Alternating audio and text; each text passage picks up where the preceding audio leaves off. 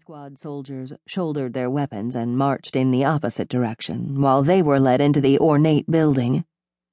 Inside, the woman was whisked away by another handler before Curt came face to face with the leader of North Korea. He sat for the photos with his face carefully blank.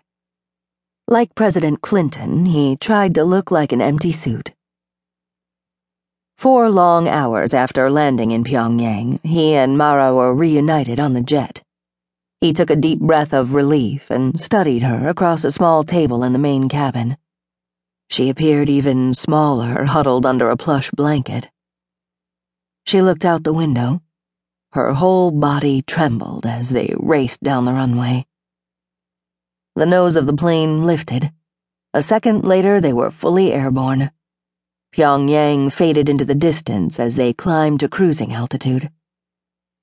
Curt pulled out his cell phone and a minute later said, Mr. President, we're in the air.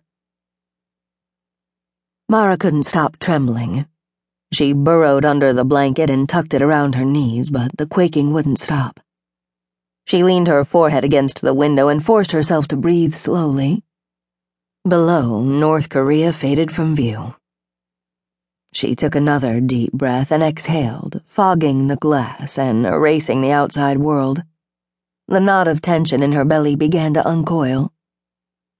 Here, ginger ale should help. She turned to see the man who'd saved her life standing in the aisle, frowning at her and holding out a drink, with ice. The clink of the ice against the glass conjured the memory of the lukewarm water her captors had provided with her daily serving of kimchi. She'd eaten while sitting on the cold, hard floor of her tiny cell, surrounded by thick concrete walls that blocked all sound and light. She'd endured many things while imprisoned, and lukewarm water didn't even rate a mention on the most detailed list of grievances. Yet the sight of the clear cubes triggered a rush of emotions. Sadness, joy, guilt, and fear all tumbled over one another. Pathetic to face a firing squad only to be brought low by a handful of ice. She rubbed her temples, trying to hide her struggle to stave off tears. She was lucky to be alive, to have this nutty breaking point, and she had the man in front of her to thank for that. The fact that he was the U.S. attorney prosecuting her uncle only made his heroic actions more baffling. Marginally composed, she accepted the cold glass. Thanks, she said, and downed the soda in one long drink.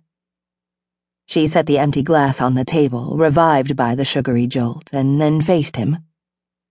His hazel eyes studied her, causing her belly to flutter and cheeks to heat.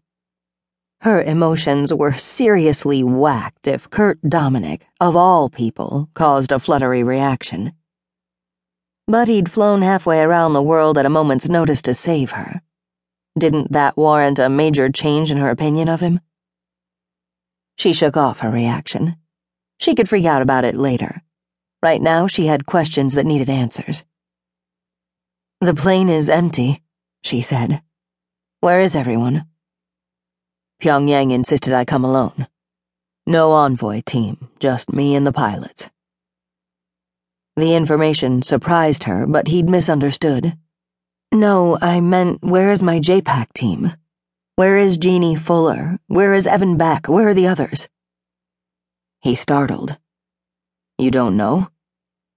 She shook her head. No one would tell me. And I had to be careful with what I said.